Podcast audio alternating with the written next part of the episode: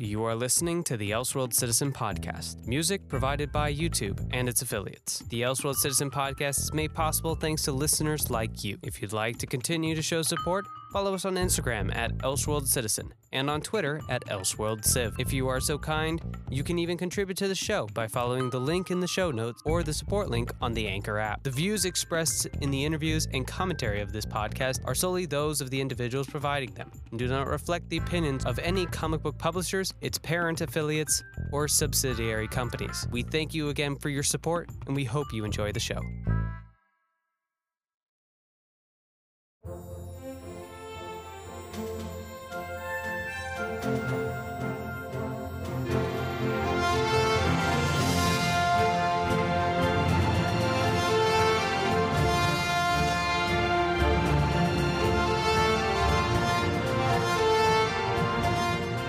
Greetings and salutations, Elseworld citizens. Welcome back to the Elseworld Citizen Podcast. I am your host, TJ Aquilina, and today on our show, we have Tales from the Dark Multiverse, Teen Titans, The Judas Contract, and Frank Miller's Dark Knight Returns, The Golden Child number one. Welcome back, everyone. Thank you so much uh, for all of your support over this year.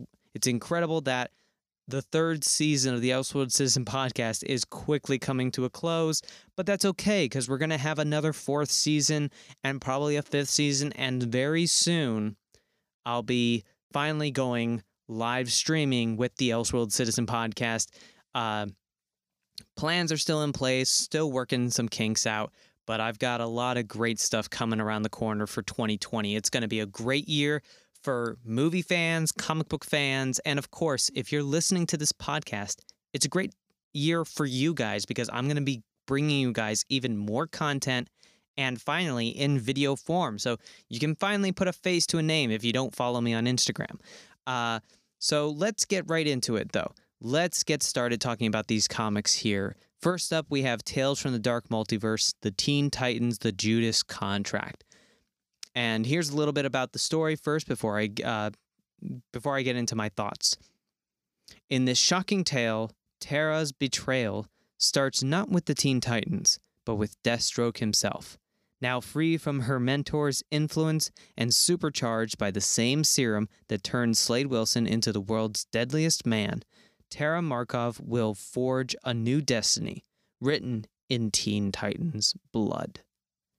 This is I would say the grimmest out of um, all of the Tales from the Dark Multiverse. Um, while the other ones, there was still this kind of conversation of there might be hope down the line. There is, you know, people might be f- in the other stories. Everyone seemed to be faced with a lot of tragedy, just constant tragedy. Um, but there was still that odd silver lining of hope. In this one, because it's part of the concluding 2019 publications of Tales from the Dark Multiverse. I think they really wanted to hit it home. And they really knocked it out of the park because there's a lot of great themes in this comic as well. And one of the ones that I particularly like is um, the uh, the conversation about tragedy and how how it pertains to our protagonists and and to Terra and also to just just the DC comic book universe as a whole. Um, we see it in DC, we see it in Marvel. There's always these very these massive climactic events that surround our heroes, and eventually these big comic book events reshape the stories we knew. They launch new publications, spin-offs that help fuel the business and help keep these amazing writers and artists in their jobs. At the same time, there's a unique message in all of that. And I think it really hits home with the Judas contract from the Dark Multiverse because I think the real message of the story is maybe not all tragedies end badly. Perhaps we eventually learn from our mistakes and improve ourselves and improve the world in doing so from learning from past mistakes. Um, the real the real trigger effect from the Judas contract story is because Nightwing, well, Robin, soon to become Nightwing, Dick Grayson recognizes in Tara this sudden feeling of need to move on, need, needing to grow. And because he notices it in her, he approaches her about that and about her concerns about growing out of her mentor. And unfortunately, it spurs on this very deadly path and this domino effect that just just obliterates the earth and just and quite honestly too shows how powerful Terra is and how much potential that character has. I know we're we're getting a lot of new DC characters and we have uh, the new uh, Green Lantern comic that just came out as well. That's a 12 issue that I really am looking forward to getting in a volume collection. It's it's so frustrating that I have to wait an entire year plus to get it, but you know what? It's worth it because $5 for 12 issues, that's a lot of money. But I digress. The whole point is is that Tara as a character is from um, who is part of the Teen Titans was in in if you don't know the original comic, Terra has these uh, kind of like magnetic. It's like magneto powers, but more Earth based. Think Earthbender, but with a lot more magnetic controls as well. Um, and she basically kind of gets mind wiped and shanghaied into working for Slade for, for Deathstroke, whose main goal is to use her as um, as a spy within the Teen Titans, and then eventually destroy them from the inside out. And it almost works. It and in the original story, Tara take makes the ultimate sacrifice. She realizes that her her true alliance is with her friends, with the Teen Titans, and not with Slade. And she makes a, a you know, the sacrifice she by defeating Slade, but it takes her own life too. So it's um, excuse me, it's you know, it's a tough tale. It's a tough pill to swallow.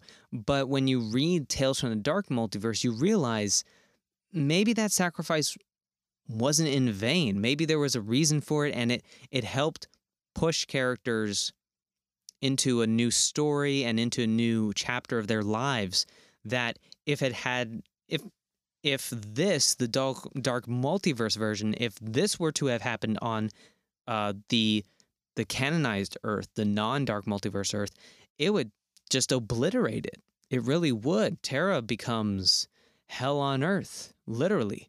Um, so it's yeah, it's it's an eye opener for sure. Um, next we have the Golden Child, and the Golden Child is uh, of course the Dark Knight Returns, uh, the Golden Child by Frank Miller. Frank Miller returns to this incredible story um, in the Dark Knight universe so it's been three years since the event of Dark Knight th- 3, The Master Race. Lara has spent the time learning to be more human. Carrie Kelly has been growing into her new role as Batwoman, but a terrifying evil has returned to Gotham City, and Lara and Carrie must team up to stop this growing threat. And they have a secret weapon. Young Jonathan Kent, the Golden Child, has a power inside of him unlike anything the world has ever seen, and it is about to be unleashed. And I I just went ahead and I bought it um, this week because if you have been out of loop on news, there is a piece of artwork that was designed for this comic, and it's been part of the social media campaign for about a month now. But there is one piece of artwork that caught a lot of uh, people off guard, particularly in China, because of the protests going on in in um, Hong Kong. Uh, there was a piece of art that was released around the same, uh, you know, right before the publication, which showed Batwoman um, throwing, um, you know, a Molotov cocktail, and it had a red background. And of course, she's Batwoman, so she's dressed in black. And the Chinese government uh, um, what got angry about the art, saying that it showed support for the protesters. One because it was a it was a kind of like a, a nudge at at at China at the Chinese government. Um, and while I personally think that it's just absurd, you know, that someone takes offense to that, to that, like you take offense to to Pooh Bear. Now, granted, Pooh Bear is a different that that's a whole other rabbit hole we are not getting into on this podcast. Um, but anyway, the artwork I th- I find beautiful, just as a Batman piece of art. And the great thing is, is that DC Comics, even though they pulled the campaign piece, the art can still be pur- purchased. You can actually go to a comic book store right now and find the Batwoman throwing the cocktail as the cover. It's an uh, it's a variant cover that can be bought as Dark Knight Returns: The Golden Child number one right now in comic book stores and in Barnes and Nobles, I believe as well. So if you haven't gotten a chance, I bought it because I think it's it's very profound and I think it's going to be important as comic book fans that one when we are old enough and we have children or grandchildren and people talk about these you know these moments in history we have a piece of paper just like our parents had newspaper clippings of you know uh, hi- historical moments in the past i think it's very profound that we are able to take this comic book out and show it to people and say this held weight once. It stirred people and it even scared a government at one point. You know like think about that. Think about how much like how many books can we say right now in modern time, in modern pop culture, how many books can we say had the same weight, the same reaction from a government? The way, like, To Kill a Mockingbird did, or The Color Purple, or, you know, like, even though it may not speak to all of those types of injustices the way the weight of those books did in the past, I think it still has some some legitimacy to it when it comes to us discussing freedom, when it discussing democracy and discussing just discussing free will.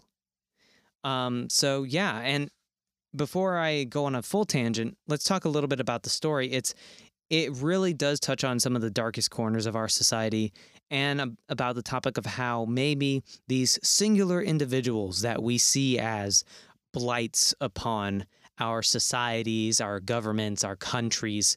Um, perhaps they're not just a singular person. They might, what if they're this tool that is being used by far more sinister forces? Um, and, and I think it has, it, it's, it's a great comic book on its own. Um, you know, it definitely throws some jabs. I would say this if you don't like politics, in your comics, maybe this isn't the comic for you. But I would say this as a Batman fan and as someone who loved The Dark Knight Returns, who threw jabs at people like Nixon and um, and Reagan, uh, you know, there's um, I just I just kind of love it. I I love I love it when books, no matter if they're a novel, graphic novel, uh, you know, a monthly publication, a comic, it it's really cool to see art that reflects current society. And because I think that it's important to not only enjoy art for what it is, but also that there's, you know, there's a conversation that follows afterwards and you can you you might form friendships and acquaintances that you may never have if you hadn't shared the experience of reading this comic and sharing your thoughts on it with complete strangers or with friends and family. And it's a unique experience to be sure. Uh, so, listen, guys, that's all I have for today. Two comics Tales from the Dark Multiverse, the Ju- uh, Teen Titans, The Judas Co- Contract, and Dark Knight Returns, The Golden Child by Frank Miller himself. Both are currently on sale at your local comic book shops. You can get the Judas Contract uh, for about, it's about $5 at local comic book shop, depending on where you shop. And then you can uh, the Golden Child, I believe, is a dollar more. That's about it's about six fifty, I think, total after tax. Um, so definitely seek them out if if you like the comics I've been showing you guys lately. I highly encourage you to read them or even buy them digitally. You know, buying digitally is fine. I don't blame people for not buying physical copies. It takes up a lot of space. Um, but I love them. I love them. I think there's profound weight to what both of these stories tell. Um, and next week, to wrap up here, next week we are doing a Christmas special. and we are featuring Grant Morrison's Klaus right here on the Elseworld Citizen podcast. It is my favorite Christmas comic book, and we have officially have two big collections. We have the the original Klaus, and then we have the Klaus Adventures collection uh, that I'm going to be featuring right here on the show. So, and that's going to be next Monday. So, I cannot wait to share that with you guys. I hope you all have a great week. We're almost there. It's almost Christmas, which also means it's almost the new year. And we got to, you know, get right back into the grind. But for now, I hope you all have an amazing holiday. I hope you get all of your shopping out of the way. Hope all the chaos leaves you this week. You know, finish it all up this week. Enjoy Christmas week and enjoy friends, family, whoever you may be uh, enjoying the holidays with, even if it's not if if you're not celebrating celebrating Christmas. I hope you have a great holiday nonetheless. Thank you guys so much. I am TJ Aquilina, and as always, have an Elseworld state of mind.